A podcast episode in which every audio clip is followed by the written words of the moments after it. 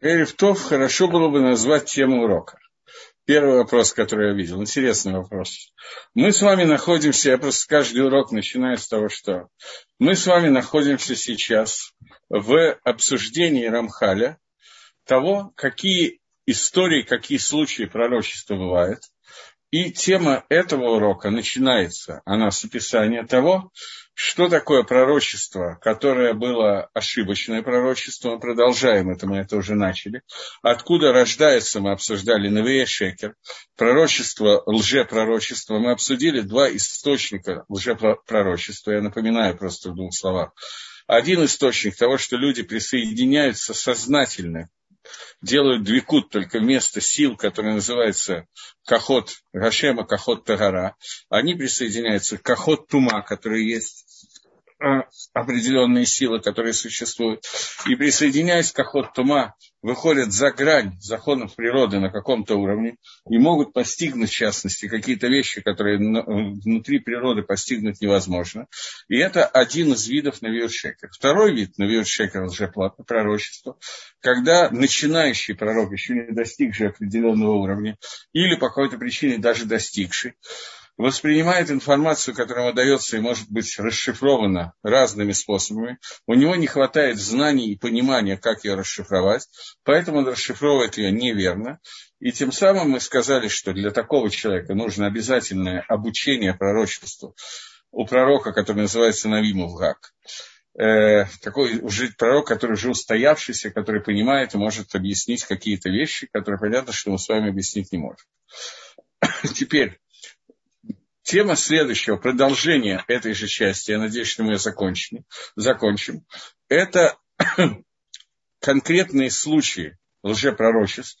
И первый из них, который разбирает Рамхаль, это лжепророчество, которое сказали сразу много пророков, царю Ихаву. И вторая – это ошибка, которая происходила у Циткиягу Мен Канаана, в пророчестве, которое он, Кибель, которое ему было дано. Сейчас мы это начнем, но поскольку меня попросили что 10 дней назад был вопрос по поводу, не могли бы вы подсказать, где можно прочесть наших мудрецов значение деревьев и растений, когда они упоминаются в Танахе. Например, виноград – это Израиль, Амаарц, миндаль. Э, нет, я не могу подсказать а какое-то место, где это конкретно названо. Я не знаю таких мест. Вот иногда где-то нам рассказывается, в том числе в Геморе, какие-то вещи – но я никогда не видел и не думаю, чтобы это существовало. Это такой Дерек Торы. Торы не описывает подобные вещи вот отдельным сборником рассказов, книг и так далее. Есть какие-то вещи, которые нам подсказывает Гемора, когда этого касается, на тему того растения, о котором сейчас идет речь, это может возникнуть в Мидраше, например, Мидраш Шир Гаширим немножечко касается того, что такое трог, что такое яблоко и так далее. Но чтобы конкретно взяли и начинали обсуждать растения, нет, по той причине, что Таратейну Агдуша, наша святая Тора, это не книга по ботанике, в том числе той ботаники, которую вы имеете в виду. Когда это нужно для того, чтобы что-то нам рассказать, то это делается. Так же, как мой урок по Тубишвату был набран из очень разных источников, где говорится как бы о самих деревьях, о которых мы говорили, упоминается вскользь. Просто я собрал для того, чтобы как-то посвятить Тубишвату какой-то кусочек. Окей, теперь начинаем урок Батыри Хашем. Извините, на этот вопрос я ответить не могу. Говорит Рамхаль, что вот этот путь, который мы говорили, лжепророчество, один из этих путей, это то, что случилось у пророков Ихава, когда написано в книге Малахим, что пришел Рох, дух дословно, и Питам. Лифатот – это соблазнять. Он их соблазнил, и в связи с чем они дали пророчество, которое называется пророчеством лжепророчества. И это было из-за действий, которые происходили с Ихавом, Поэтому у него, на него была гзера, на него было постановление, чтобы он вышел на войну в Гелат и был убит в Рамат Гелате. Поскольку это, как Кодыш Бараху стал, сделал это Гзейру, это распоряжение по отношению к Ихаву, которое произошло из-за того поведения, которое вел Ихав. Ихав был не самым благочестивым царем Израиля. И таких царей он был не один, не один таких, но это такое нечто, переходящее за грани среднего отрицательного персонажа Танаха. Поэтому после определенных событий на него была Гзер. Я не хочу сейчас учить книгу Малахим Бедавка, потому что Рамхаль здесь не дает урок по книге царей. Рамхаль сейчас объясняет именно на куду один элемент, который имеет отношение к тому, о чем мы говорим, а именно элемент, касающийся лжепророчества. Поскольку Ихав должен был погибнуть во время этой войны, то следовало, чтобы у него был очень сильный пету и очень сильный соблазн выйти на эту войну. Что посредством этого соблазна он пойдет за своим соблазном, то есть он соблазнится, я не знаю, как это сказать, и пойдет на эту войну. И не свернет с нее, не откажется от этих вещей. Но тогда получилась такая ситуация, что ему следовало бы, то есть по как бы таким логическим принципам, ему следовало бы, он был не глупый человек, отказаться и не пойти на войну. Поскольку э, у него был союз с другим царем, и тот задал вопрос, скажи, спроси пророков и так далее. И ему сказал Ешафат, вот Рамхалик сам это приводит дальше, ему сказал Ешафат царь Иуды, Дараш на каема двар Хашем давай исследуй, спроси сегодня, что говорит на тему этой войны Гашем. И поскольку для того, чтобы союзник с ним шел на войну, а ему, ему надлежало быть убитым на этой войне, это было Гзейра от Всевышнего, то, что его грехи перешли ту границу, которую хотел оставить Всевышний, у него возможность Лакзор Бачува и так далее. Теперь он должен умереть, погибнуть. Погибнуть именно во время войны – это отдельная какая-то Гзера, которая была от, всего, от Творца. Поэтому, когда ему было сказано, пойди и спроси, исследуй, что говорит Всевышний на эту тему, то э, он пошел, чтобы спросить. Вулой спикла на Вадгагем, и эти пророчества ему не хватали, ответы пророков ему не хватали, что все это было перед ним открыто и устроено Всевышним.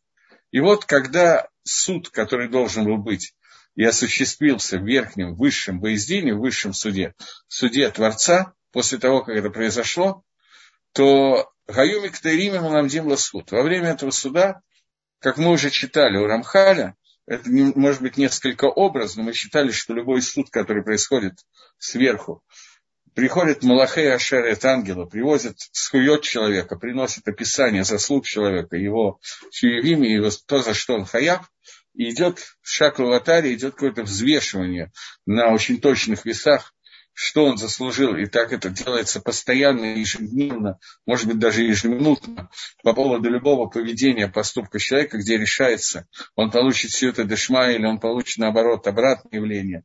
И все это происходило. И когда это происходило, происходит во время суда, где участвуют вот эти вот малахим, которые приносят заслуги и наказания, то над всем этим как бы находится и наблюдает Всевышний, которому все это известно, и идет взвешивание, в котором он принимает самое деятельное участие и принимает решение вопроса. Тогда не с маними, не ним лифтато. Тогда случились всякие вещи, чтобы лифатот э, Эхава, чтобы его соблазнить.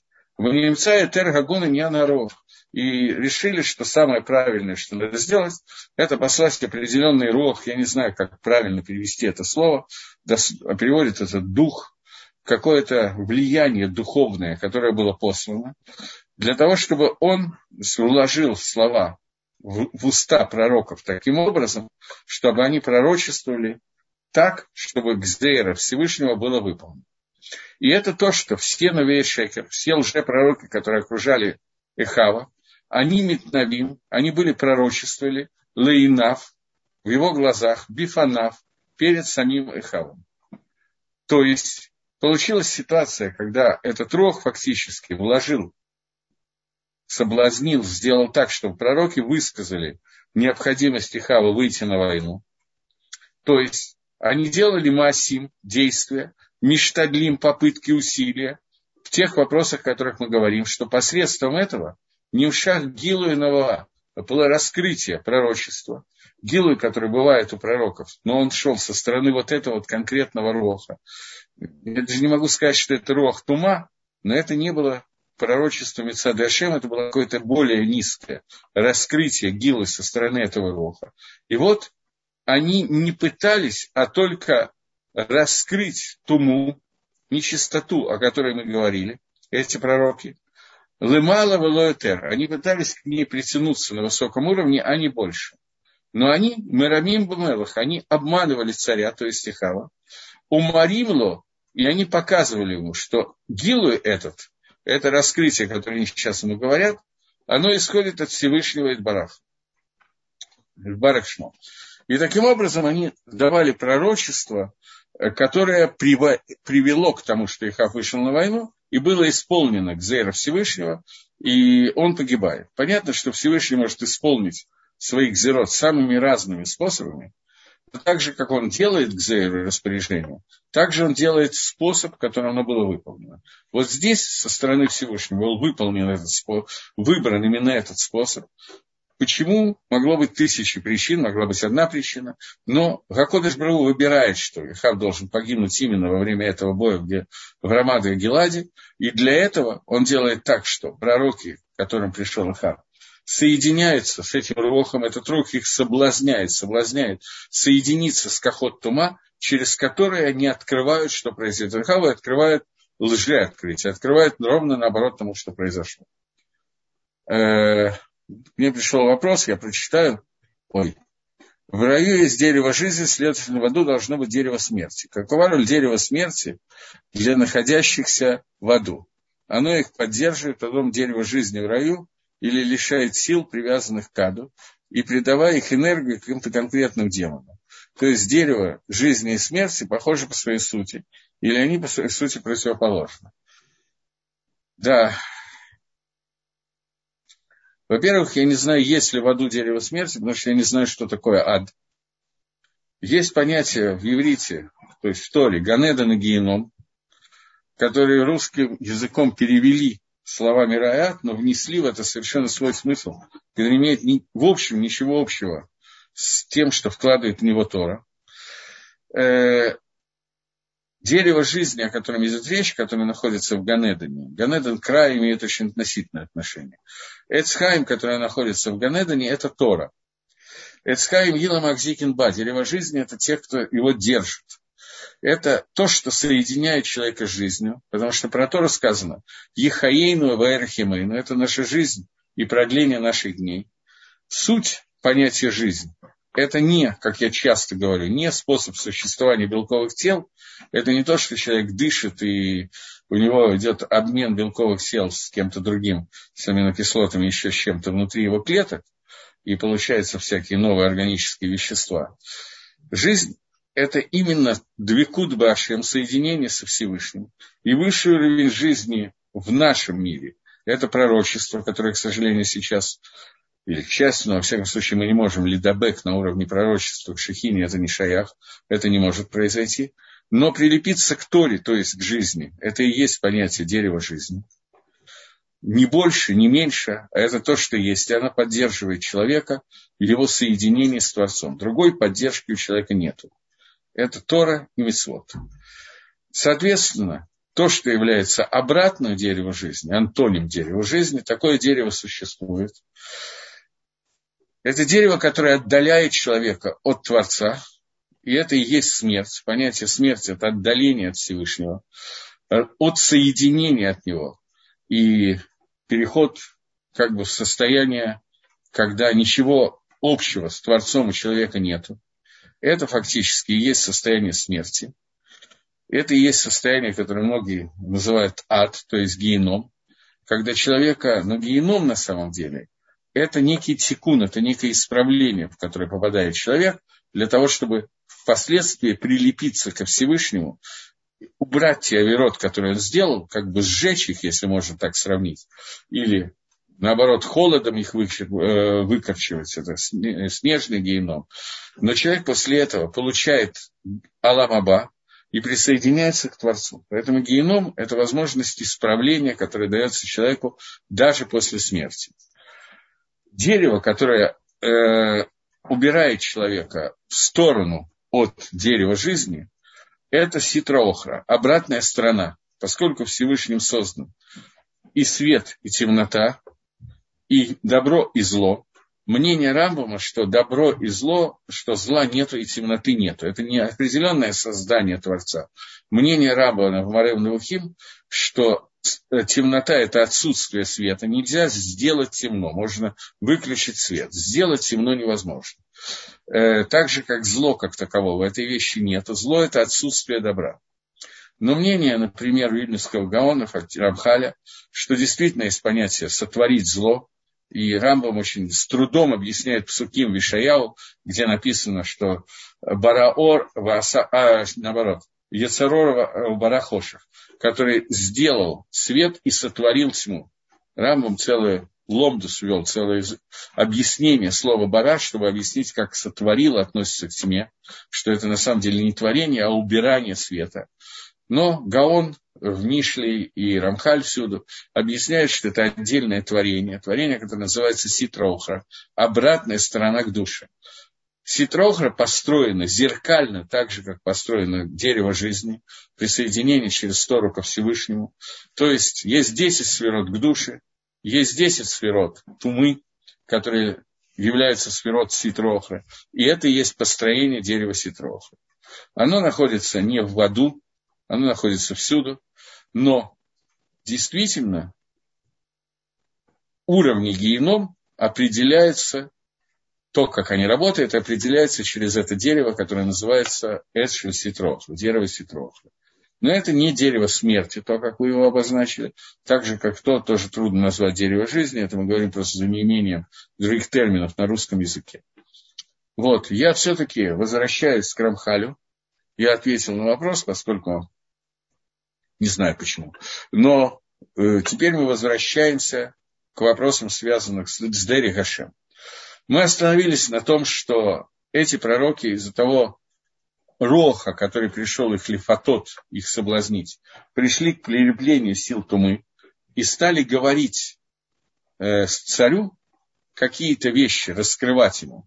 Те гилуим, которые, те раскрытия, которые существуют в мире – оперируя к тому, что это им раскрыто через соединение с Творцом, но на самом деле это было через соединение с Кахот Тумы, можете назвать это деревом смерти и так далее, ситрохры, то, о чем мы уже говорили, как это происходит. Амнам, однако, альколь по ним, они старались, тем не менее, Бамшахали фанав, при, притянуть к нему, и Нимшахалеем, Беймет, и на самом деле к нему притягивались, Гилуим раскрытие, которые они просили. То есть они пытались сказать царю правду, они думали, надеялись, пытались, не знаю, какое слово по-русски здесь подобрать, что с помощью вот этого соединения с определенными силами Ситроха, с определенными уровнями сферот Тумы, они смогут достигнуть гилуя раскрытия и смогут сказать царю, что с ним произойдет. То есть они планировали, что с помощью вот этого лженавиюта у них будет возможность э, сообщить царю, предсказать царю то, что будет на самом деле. Выдавар зегаянаса лейне амелах. И это происходило на глазах царя. Литхазер эмет бэмет мунамба. Для того, чтобы у царя усилилась вера в это пророчество и пророка, и он больше верил пророкам, которые сейчас ему предскажут то, что им надо предсказать. И это сказано в постуке. Коля Айнавим Митнавим Лефанеем, что все пророки, к которым он обратился, пророчествуют перед ним. И вот, Маша ним шахлагем, то, что к ним двигалось Баатонова Атмия, в этой новые, в этом пророчестве, которое шла со стороны Тумы, а Юмилотел, это были вот эти вот слова. Сейчас нам дается цитата из книги Малахим, где приводится цитата из того, что сказали эти пророки Эхава, эх, сказали Эхаву, что им было раскрыто. И они сказали все одним и тем же Нусахом. И это было несколько подозрительно, и потом это сыграло свою роль, и Шафат, царь Иуды, отказался принять это, это пророчество, потому что не могут два пророка в точности пророчествовать одно и то же. Такого не бывает. Всевышний так устроил это. А они говорили одинаково. Але, взойди на войну, вы отслев, и ты преуспеешь. В Натан Гашем бы я дамелах, и отдаст Всевышний врага, в руки царя. Это были вещи, которые говорил вот этот вот Рох, о котором было решение Малахей Ашарет, понятно, что совместно со Всевышним, то есть решение Всевышнего, послать этот Рог для того, чтобы соблазнить Ихава, и для того, чтобы Гзейра могла быть выполнена, чтобы он вышел на войну. И они говорили то, что этот Рог через Кахот, мы сообщил им. И это было сказано, и этот дебур, речь, которая была в их устах. Было это им эмбацмам. Но сами они не ошибались. Они знали, что, к чему направлены их иштадлут, их усилия, и откуда исходит то, что они говорят. То есть они прекрасно понимали, что это не со стороны к душе, не со стороны святости, но со стороны Тумы. Но Ихав ошибался. И он соблазнился пойти за, на войну, поскольку все пророки в один голос утверждали, что он на ней преуспеет. До такого состояния, что он не поверил одному единственному пророку, которому ему послал Иошафат. Когда Иошафат услышал все пророки, которые говорят одно и то же, он сказал, что не могут Шнейнавиим или Навод Бенусахаха, не могут все пророки говорить одним и тем же Нусахом, одними и теми же словами. Пойди и спроси, найди еще одного пророка. Тогда он нашел пророка по имени Михаягу, который был пророк не Нави Шекер, а Нави Эмет, пророк истины, и он ему сказал, что не надо идти на войну, потому что если ты пойдешь на войну, он не сказал, не надо идти на войну, но он сказал, что на этой войне ты погибнешь. И, не, и несмотря на то, что это было пророчество, и, в общем-то, можно отличить пророчество от лжепророчества, тем не менее, поскольку было много лжепророков, и очень убедительно они показывали свои усилия, пророчества и так далее, то царь не принял пророчество Михаилу из-за того, что он очень сильно доверял пророкам, которые были его пророки Шекера.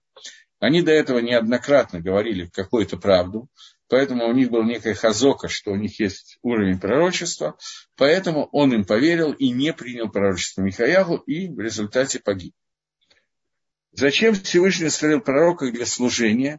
Если есть мудрецы Торы, они могут совершить задачи, которые Всевышний на, на них, на пророков накладывает.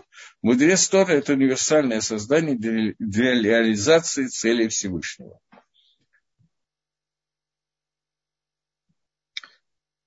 Я еще раз пытаюсь сказать, что главное в понятии Нави, пророк, это не предсказатель, а человек, который соединен с Творцом. Это степень соединения, близости ко Всевышнему, который человек достигает изучением Тора, исполнением мецвод и работой над своими качествами и еще какими-то вещами, связанными с изучением Тора. Пророк, он всегда мудрец, но есть определенные вещи, которые он получает лично от Всевышнего те раскрытия на таком уровне, которые мудрец получить не может.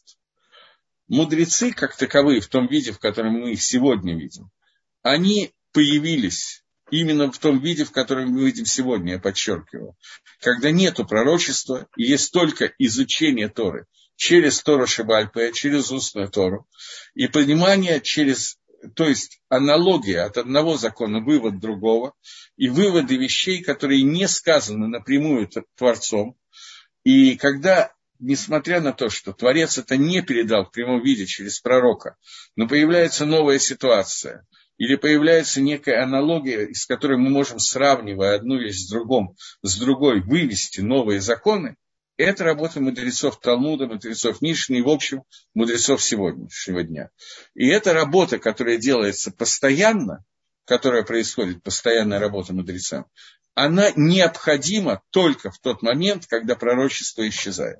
Это другой вид, новый вид соединения с Творцом. Это новая возможность службы Всевышнего и изучения и понимания его, которая происходит в тот момент, когда из-за наших грехов мы лишены пророчества. Когда Маширабейну на горе Синай увидел Раби Акиву, то он спросил Всевышнего, ты видишь человека, ты, у тебя есть такой человек, как Раби Акива, а ты даешь Тору через меня, Маширабейну не мог постичь мудрости Раби Акива, поскольку ему это было не нужно в свете пророчества Маше он знал все детали всего, что необходимо знать, а если не знал, то Всевышний тут же открывал это, сообщал ему. Поэтому он не понимал, зачем нужен тот вид изучения Торы, который есть у нас. После того, как кончается пророчество, и мы находимся в состоянии хестер по ним, а Кодыш Брагу это сделал, это задумано было изначально, что такая, такой шлаф, такой уровень будет в Израиле, потому что через этот уровень мы можем постичь некоторые вещи Торы, которые не могут постичь пророки. В то время как многие виды постичь через мудрость невозможно, а только через пророчество. Поэтому эти вещи, которые дополняют одно другое, Но понятно, что уровень пророка – это очень высокий уровень, который сегодня нам не достигает.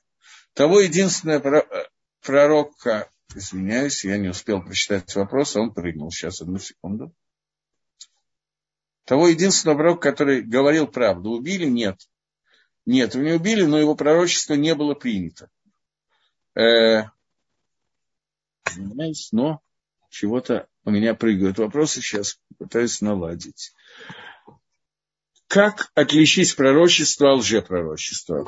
Существует, Тора прямо дает, что пророк, как отличить пророка от лжепророка? Если пророк предсказывает какую-то вещь позитивную, и она не происходит, то это лжепророк.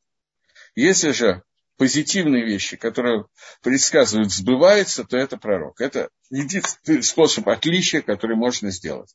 Если пророк говорит какие-то вещи, которые не клеятся, но при этом он дает какое-то пророчество, которое сбывается, то у нас есть смысл слушать пророка.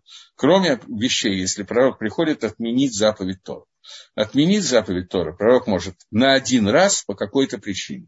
Но сказать, что эта заповедь полностью аннулирована, этого пророк не может. Тогда это лжепророк. Э, вопрос. Пророки Валам Аба. Извините, пожалуйста, за вопрос. Чем занимаются? Алам Аба, чем занимаются не пророки? Я тоже не знаю, чем они занимаются. Алам Аба – это мир, соединен, соединение, получение награды и соединение со Всевышним на таком уровне, о котором сказано, что глаз пророка этого не видел, кроме тебя Всевышнего. Про Алам Аба мы знаем только общие сведения, что это мир награды, где садиким, праведники, удостоятся понимания того, что имел в виду Творец во всех заповедях, во всей Торе, и они будут соединены с Творцом, и их уровень знаний Торы и знаний мира, это и есть знание Торы, вырастет в бесконечное количество раз. Что такое пророки Аламаба, я не знаю, существует такое понятие или нет, или там все пророки. Еще раз, про Рамаба это то, о чем сказано. Только общие фразы. Все остальное написано, что даже глаз Всевышнего, э, глаз пророка это не видел, кроме себя Всевышнего. В их глазах он был уже пророком. Окей, и тем не менее он остался жив. Недавно я видел во сне... Ой,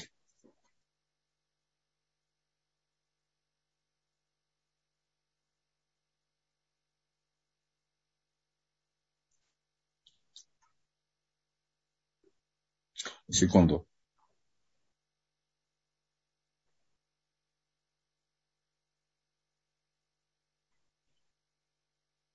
Сегодня мы не можем видеть ангелов, я не буду зачитывать вопросы, я отвечаю. Сегодня мы не можем видеть ангелов.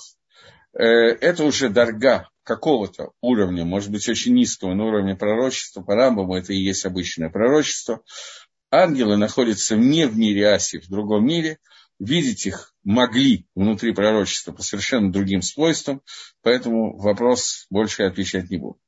Слова пророков вечны, как Тора, или чуть ниже относятся только к некоторым временным промежуткам. Э, давайте мы немножечко подождем, с этим вопросом, поскольку следующая тема, которая у нас будет, это разница между пророчеством Маширабейну и остальными пророчествами. Там эту тему раскрывает сам Рамхаль. Вопрос хороший и к месту, но думаю, что лучше, если ответит Рамхаль, чем отвечу я. Мне просто кажется, что он лучше умеет это делать. Поэтому пока двинемся дальше. Э, продолжаем. Э, только у меня палец ушел, одну секундочку. Однако, значит, мы закончили обсуждение лжепророчества, которое получил Ихав. Однако, Циткиягу, сын Канана, он добавил к остальным пророчествам, которые там были. Потому что они не сказали, а только в соответствии с тем, что им сказал вот этот вот Рох. Но Циткиягу, он добавил, что надо сделать то, что делали Навиэмет. Он добавил к этому пророчеству. И это, что он уже поверил в этот Гилуй, он поверил этим же пророкам и хотел э, Хашав говорит то амити, что истина, которая не мшах и которая идет от Всевышнего, адши езит ламар. И он добавил то, что они не говорили. Он езит, то есть бемезит, специально добавил. Ко амар Гашем беэла. Так Всевышний сказал об этом. То есть он не выучил из Даркей Навуа Амитим, из, из истины пути пророчества, он их не познал. и не разделил между шекерами и эмет, между истиной и ложью.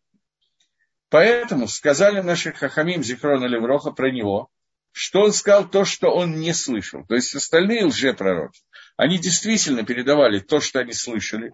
Это было ложью, но это было ложью, переданной специально через этот рог, который для этого был спущен, для того, чтобы немножко изменить состояние Хава и послать его на эту войну. После того, как эти пророки уже, в общем, лжепророки, сделали свою работу, и Хав был практически готов, появилось еще одно пророчество, где было добавлено несколько слов, которые те лжепророки не говорили. Ко Амар Хашем. Так сказал Хашем. В этом лжепророчестве была добавка от себя, а не от этого роха. И наши мудрецы говорят, что он сказал то, что он не слышал. Потому что этой фразы Рох не передавал, потому что нельзя передать, что это говорит Гашем, когда это неправда. И так сказано, Рох на вот ататы, что его, он пришел к ошибке, он его к заблуждению из-за дух Навота. Еще они сказали, и Байла и Медек, что Ихав должен был лидаек, увидеть, что здесь сказано что-то неправильно, соответственно, так, как его сказал Ишафат. Ишафат ему сказал, что пророчество, которое ты получаешь, в них кроется какой-то подвох. Почему? Эйншней Навиим, Митнавим Басигнона Хат. Два пророка не, не пророчествуют одним способом, одним сигноном, одними словами. Как сказано в Геморе Сангедрин. И вот на самом деле оказалось у этих пророков то, что э, в это время был Гилуй, Ютер Мимаша Рагилуй Ласик. Они достигли раскрытия, которое до сих пор они не достигали.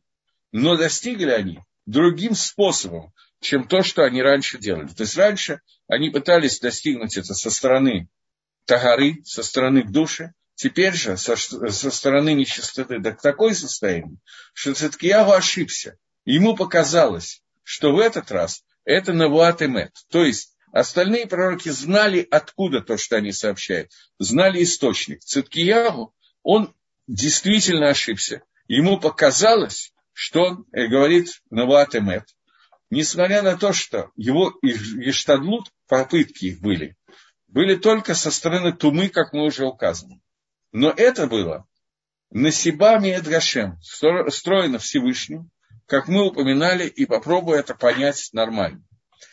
То есть, если кратко изложить, то пророчество, которое получил, получил Ихав, это было такой один из примеров уже пророчества, наверное, наиболее остро изложенный в Танахе, поэтому он так подробно его анализирует. И суть, которая здесь изложена, состоит в том, что сразу много пророков говорили, лжепророков, говорили лжепророчество со стороны Тумы, и они понимали, что они пытаются дать со стороны Тумы. В таком уровне, что один из них вышел на тот уровень, что он сам стал не понимать, откуда он знает это. Ему показалось, что это Амити. Настолько сильный гилу, настолько сильного раскрытия они добились. Но при этом сказано было неправда. Сказано было, что нужно и можно идти на войну и Титаслех, а на этой войне Ихав погибает. И единственный пророк, которого спросили, пророчество Амити. Он сказал, он был пророком, не лжепророком, а пророком. Его пророчество не было принято, хотя обычно в стандартной ситуации, видите ли, Танах не специально, не просто так подчеркивает, что э, они не приняли, Хав не принял пророчество Михаягу, поскольку обычно, когда человек общается с пророком, у него не остается даже доли сомнений, что сейчас это Навуат Эмет, что сейчас это истинное пророчество. Сила пророка такая, что человек, который слышит от пророка, у него нет сомнения, что он слышал пророчество. И когда он не принял это пророчество из-за того, что было много лжепророков, десятки, то это происходило из-за того, что у него было настолько сильно, он уже настолько сильно самах положился на этих лжепророков, что он не смог отличить э, Наваам идти. Это исключительный случай. И добавочный к нему, что один из этих лжепророков по имени Циткияу, он, его сила лжепророчества отличалась от остальных. Все понимали, что они сейчас пророчат со стороны Тумы, он вышел на грань, за грань. Ему казалось, что Гилы настолько серьезный, что на этот раз он достиг пророчество Амити. Э, вопрос, основатель христианства подходит ли под статус лжепророка. Э, думаю, да, но там есть большие проблемы, чем лжепророчество.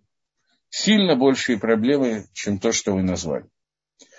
Вот, но входило ли туда лжепророчество? Похоже, что да. Лжепророк, стандартный лжепророк из наиболее известный, это Мухаммед, который объявил себя пророком. Это был Навиш Шекер, который просто придумал очень много.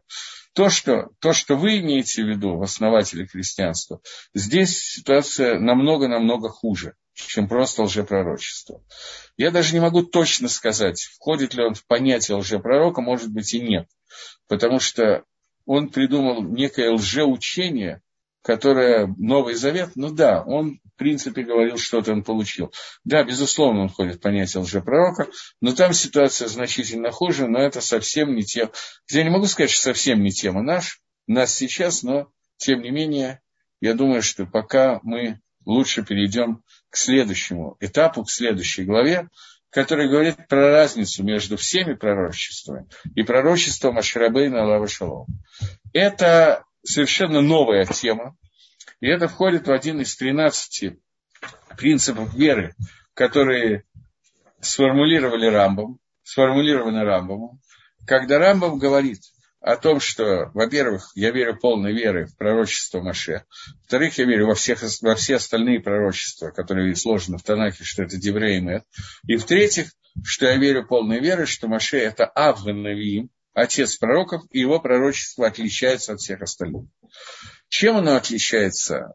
Есть много объяснений, не только объяснения Рамхаля, но, может, я что-то и добавлю к Рамхалю, но главное нам понять, именно этот Магалах, Магалах Дери Гашем.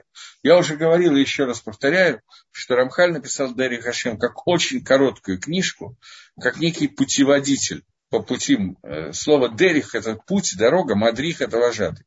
Некоторый путеводитель, потому как надо идти во вода Гашем. И он начал с Алиф Бейт, прямо с самого начала, с самых, самых основ о том, что такое иммуна, и происходит, приходит к тому, откуда у нас появляется мицвод. Следующее, уже шар, следующий хелек, четвертая часть, ну, третья часть, четвертая часть будет посвящена, что такое Авада Дашем, что такое служба Всевышнему. Но для того, чтобы человек понял, что такое служба Всевышнему, ему нужно знать, откуда она берется. Берется она в основном, не в основном, полностью, из пророчества Маширабейна. Остальные пророчества не учат нас каким-то новым мецвод. Нету у пророков добавочных мецвод. Они раскрывают нам какие-то детали делания митцвы раз и какие-то вещи, связанные с тем, что надо, от чего надо остерегаться в своем пути два. Они помогают идти по пути, но путь был проложен именно через пророчество Маширабей. Поэтому говорит Рамхаль, что вот мадригот уровня пророчества и пророков, как правило, делается на, делится на два уровня. Первый уровень, первая ступень – это все пророки, грубое деление, их можно разделить на большее количество уровней, понятно, но грубое деление. Все пророки, кроме Маше. И второе – уровень Маше, Маширабейна Аллахашова. А Кодыш Барагу Всевышний, Бацмо, самостоятельно, Хилкам Бахилокзе, разделил на это разделение. И Абдилам, и он пояснил разницу между пророчеством Маше и пророчеством все остальным. Что значит Всевышний сам сообщил нам эту разницу, сам сделал разделение? Перевод этого предложения означает, что Всевышний сдал посук предложения в Торе, где объясняется разница между пророчеством Маше и остальными пророчествами. Где она написана? Читаем. Ими енавиехам Гашем Бамаре Аллаф и Тваде. Если будет среди вас пророки, Всевышнего, то в видение я им откроюсь. Локен Авди Маше. Не так мой раб Маше. Это очень известная история, когда Мирьям и Аарон, брат Маше и его сестра, пришли к Маше Рабейну с претензией. Маше Рабейну, они узнали, услышала Мирьям от э, жены Маше, что Маше прекратил с ней близость, как обычная близость между мужем и женой. Торе написано, что перед дарованием Торы, когда Амисраэль собрался, подходил к горе Синай, Всевышний дал им заповедь три дня не приближаться к женам. На три дня отдалиться от, от жен, для того, чтобы получение Торы было бы к душе и Тагара, потому что в общении, в близости между мужем и женой это совершенно нормально, и так и должно быть. Если это не так, то это некоторая проблема. Существует некое легкомыслие. В каком плане легкомыслие? Ну, веселость, радость, удовольствие и так далее. И поскольку это существует, то это не является определенной помехой для к душе на уровне того раскрытия контакта с Всевышним, который был во время дарования Торы. Это не является помехой для того, чтобы человек учил Торы, для того, чтобы он делал мицвод, хотя тоже не очевидно, что не является, потому что есть определенное постановление пророка Эзры, которое постановил очень известное, что человек, которого было близко с женой, не должен молиться и учить Торы до того, как он окунется в Мику. Хотя Медорайса история, это понятно, что нет, но история тоже есть запрет. Человеку, у которого был, была семейная близость, ему запрещено входить в Бейт Мигдаш, в храм, запрещено до вечера есть жертвоприношения, труму и так далее. Но учить Тору и молиться ему можно. Но Эзра внес добавок, добавление к Торе. Пророки это периодически делают, но это не добавление пророческое, что ему сказал Всевышний. Это добавление то, как делают наши мудрецы, у которых есть право и обязанность делать ограды Торы и таканот добавление к каким-то вещам для того, чтобы лучше исполнялась сама Тора. Так вот, такана, одно из таканот Эзра, он много таканот, много постановлений вел, одно из постановлений Эзра запрещает человеку, у которого была супружеская близость, э, учить Тору и молиться до окунания в Мику, и говорить слова к душе.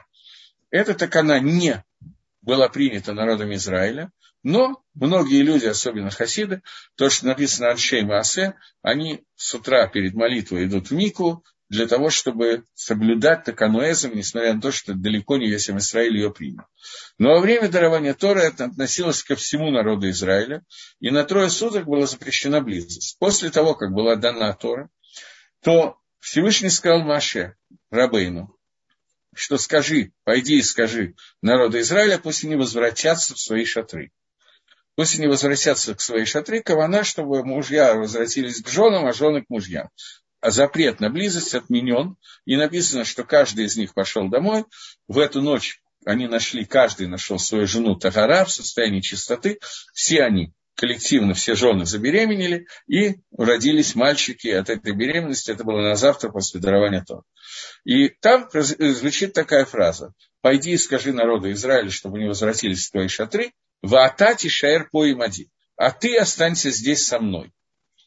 И Гемора объясняет, по Раши в Кумаше это приводит, я не помню, но Гемора точно объясняет в Шабате, что Машрабейну осталась запрещена супружеская близость, потому что он остался на уровне получения Торы до конца своей жизни.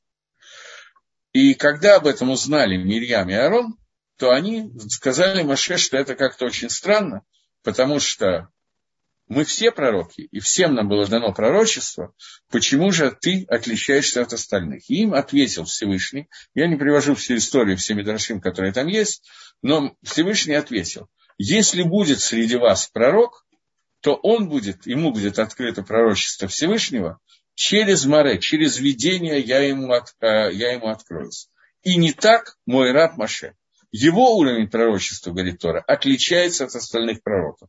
Остальные пророки – это видение и не так Маше. Как Маше? Сейчас увидим. Клаль, правило, всех пророчеств, кроме Маше, их общее, что их пророчество происходит посредством Марева Халомом. Они видят видение или сон. Как сказано, Бабаре Аллафит Ваде. В видении я ему откроюсь. От слова Юдея он будет, поз, познает он меня, узнает, познакомится на видении. В холоме, через сон, я буду говорить с ним. Сегодняшние наши сны, несмотря на то, что в Геморе написано, что в наших снах есть одна шестидесятое пророчество, это мы уже, по-моему, это обсуждали. К пророчеству это не имеет отношения, там бывает какая-то искра чего-то, что хочет сообщить Гашем, и технологии этого мы тоже с вами обсуждали. Но это ничего общего с пророчеством. Слово 1,60 это значит, что несоизмеримо меньше. 60 это цифра, показывает цельность картины, когда это в 60 раз больше, то это уже что-то, но 1,60 это практически ничего, но какая-то искрение там есть. Чтобы подняться до уровня Маше, собственный пророк или воля Всевышнего. Ни собственный труд, ни воля Всевышнего. Стопроцентная информация, без сомнений, что не было кроме Маше такого уровня и не будет такого уровня, кроме Маше. Маше был единственный, который был выбран Всевышним. Безусловно, он приложил к этому усилия, но он был выбран Всевышним для этого уровня, потому что через него должна была быть дана Тора народу Израиля. Никакого больше человека, который поднимется до уровня Маше, нету, не будет, не может быть. И это один из постулатов веры, который формулирует Рамбу. Человек, который есть сомнение в этом постулате, это неверующий человек, у которого нет грядущего мира. Поэтому это надо выучить как дважды два, не помню сколько равно, чтобы этого вопроса не возникало. Никаких усилий нам не надо и нельзя прилагать, чтобы нам выйти на уровень Маше. Нам надо прилагать усилия, чтобы нам выйти на уровень самого себя. Чтобы вместо того, что я представляю, я стал человеком. Это надо прилагать усилия. Надо прилагать усилия, чтобы Лидабек Башем прилепиться ко Всевышнему. Надо прилагать усилия в Талмуд Торе в исполнении мицвод. Но не надо прилагать усилия, чтобы стать Маширабейном. Это абсурд. Так вот, когда Всевышний сказал, что с остальными пророками я буду пророчествовать, то есть они будут познавать что-то, либо через сон, либо через видение, то есть Акодыш Барагу, он Мишамеш Минахалон, он пользуется сном, который находится внутри природы человека. Человеку свойственно спать, и внутрь природы человека, как Кодыш Барагу заложил, что во сне он видит что-то, какие-то вещи, Некоторые, периодически даже получают здесь записки, которые делятся своими снами. С нами лучше ни с кем не делиться, оставлять их с собой, потому что если человек решит объясниться, он объяснит его плохо, то это очень нехорошо. Поэтому я старательно пытаюсь не отвечать на вопросы, которые мне присылают, связанные со снами. Поскольку, когда Йосеф объяснял сны фараону или кому-то другому, то это был Есеф Асадик, который находился на уровне понимания снов. Когда это делают сегодня некоторые люди, я не делаю, но кто-то будет делать. Совершенно не исключено, что они объяснят таким образом, что так оно и сбудется, а могло сбыться совершенно иначе, если бы не это объяснение. Поэтому сны стараются им не пересказывать. И еще один совет, не очень углубляться в то, что я видел во сне. Потому что мы далеки от пророков и далеки от нормального понимания того, что Всевышний нам показывает. Бывают другие случаи, но редко. Поэтому двигаемся дальше. Так вот, в природе человека, что во сне он видит какие-то вещи, и ему что-то открывается. Поэтому э, сон становится некой имцаи, неким средством для передачи информации, чтобы ламши продлить посредством него через сон передать пророчество пророку не, это не имеется в виду, что Навуа и Халом – это одно и то же. Не имеется в виду, что пророчество и сон – это одно и то же. Но сон – это такая вот приличная вещь для раскрытия мудрости Всевышнего, которая может быть использована Творцом и человеком как средство для того, чтобы через него пришло Навуа. Обычный сон, когда человек видит во сне, не знаю, что он видит, детектив или еще что-то, в зависимости от человека. Когда он видит какую-то во сне вещь, то это обычный сон, такое вот некое видение, некая фантазия, которая у него мелькает. Но использовать этот сон сможет Всевышний для того, чтобы через него сообщить какое-то пророчество и соединиться с человеком. И не сказали наши мудрецы Зихрона Левроха, что сон – это одна шестидесятое пророчество, а только со стороны того, что в нем бывает гагада, рассказ, года сообщение, лемала мигедр гагада аргела, выше, чем уровень обычного сообщения, которое дается человеку, в соответствии с законом его раскалы, его разума. Как мы уже говорили раньше, мы уже о снах говорили, что во время сна душа человека поднимается ко Всевышнему, переносит его в мицвод, возвращается оттуда с сиютой дашма и с помощью Творца для мицвод завтрашнего дня. Таким образом, человек контактирует со Всевышним во время сна. И поэтому сказано, что ему иногда сообщаются какие-то вещи во время сна. Но это не пророчество.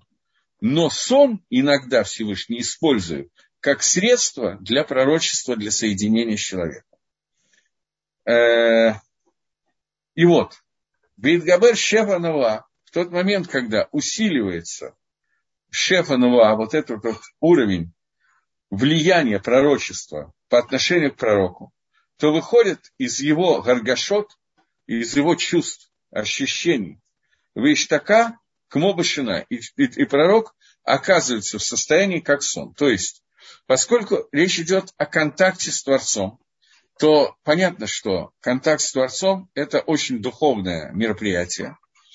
И в тот момент, когда этот контакт, этот двикут происходит, то человек очень одухотворяется. Соответственно, его физическое состояние очень ослабляется. Настолько, что он теряет свои физические чувства и ощущения. Как это происходит во время сна? Во время сна человек не может, ну, я имею в виду нормальный сон, человек не ходит, не кушает и так далее.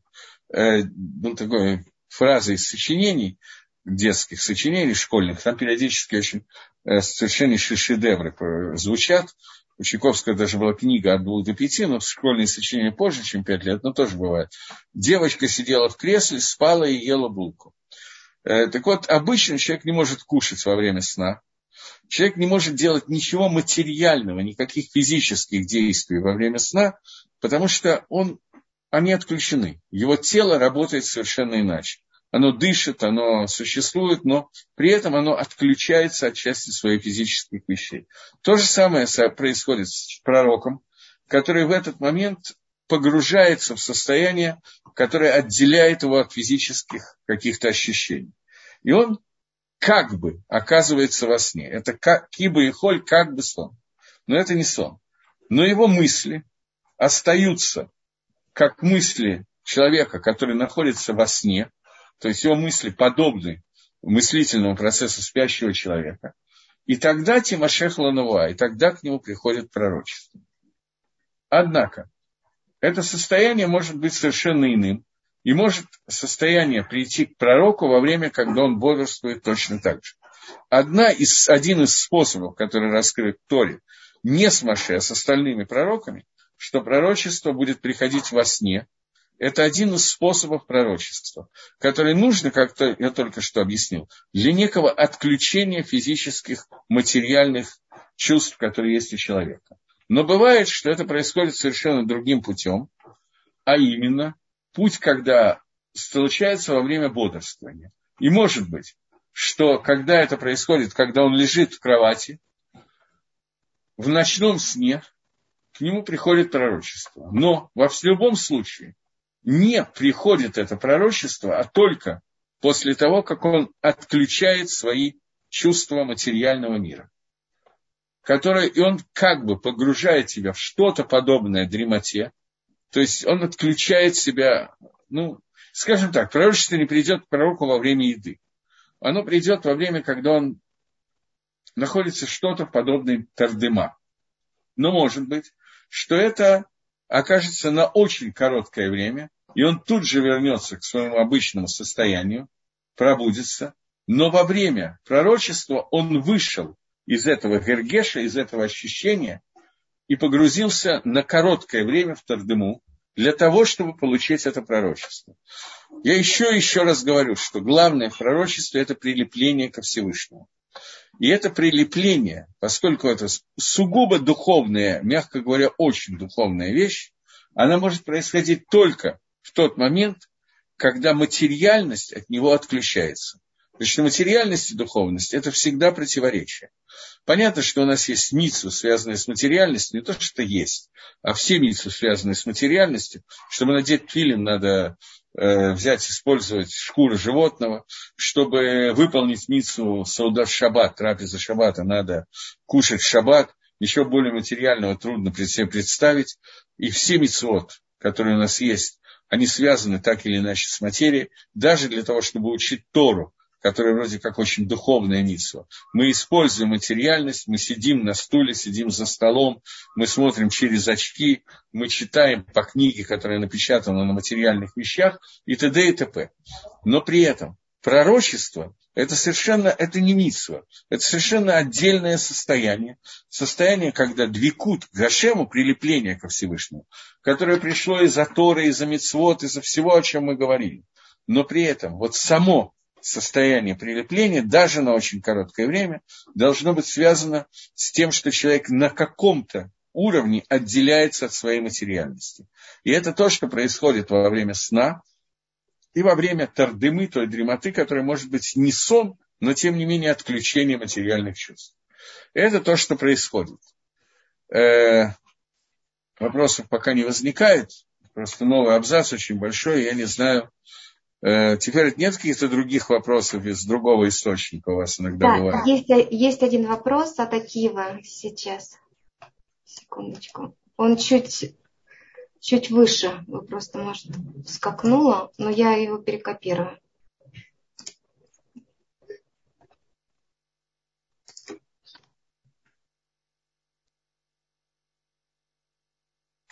Семьдесят мудрецов перевели Тора на греческий язык в точности одинаково, и мы считаем, что это чудо. Вопрос, что следует дальше. Почему пророки... Это, это вопрос, да? Почему пророки пророчество в точности одинаково, считается лжепророчеством. Это более сложное и более чудо.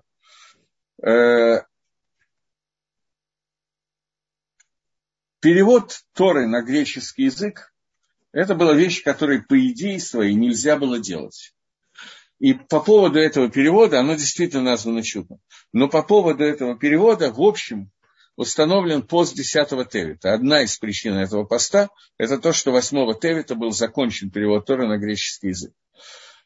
Ам Исраиль был вынужден, мудрецы, которых собрали вместе, были вынуждены переводить Тору на греческий язык, у них не было выхода из положения. Их заставили это делать. Торе есть несколько мест, которые, если перевести в точности так, как они написаны, то человек, который не учит Тору, а читает Тору, он придет к заблуждению, может прийти к заблуждению.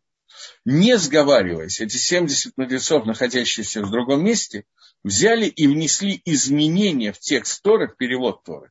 Внесли изменения. Например, вместо того, чтобы перевести Берешит, Бара и Лаким, вначале сотворил Мелаким, они все подумали одинаково, что если перевести вначале сотворил Лаким, то человек, не подготовленный к Торе, поймет, что Тора всегда начинается с имени Всевышнего, иначе она начаться не может.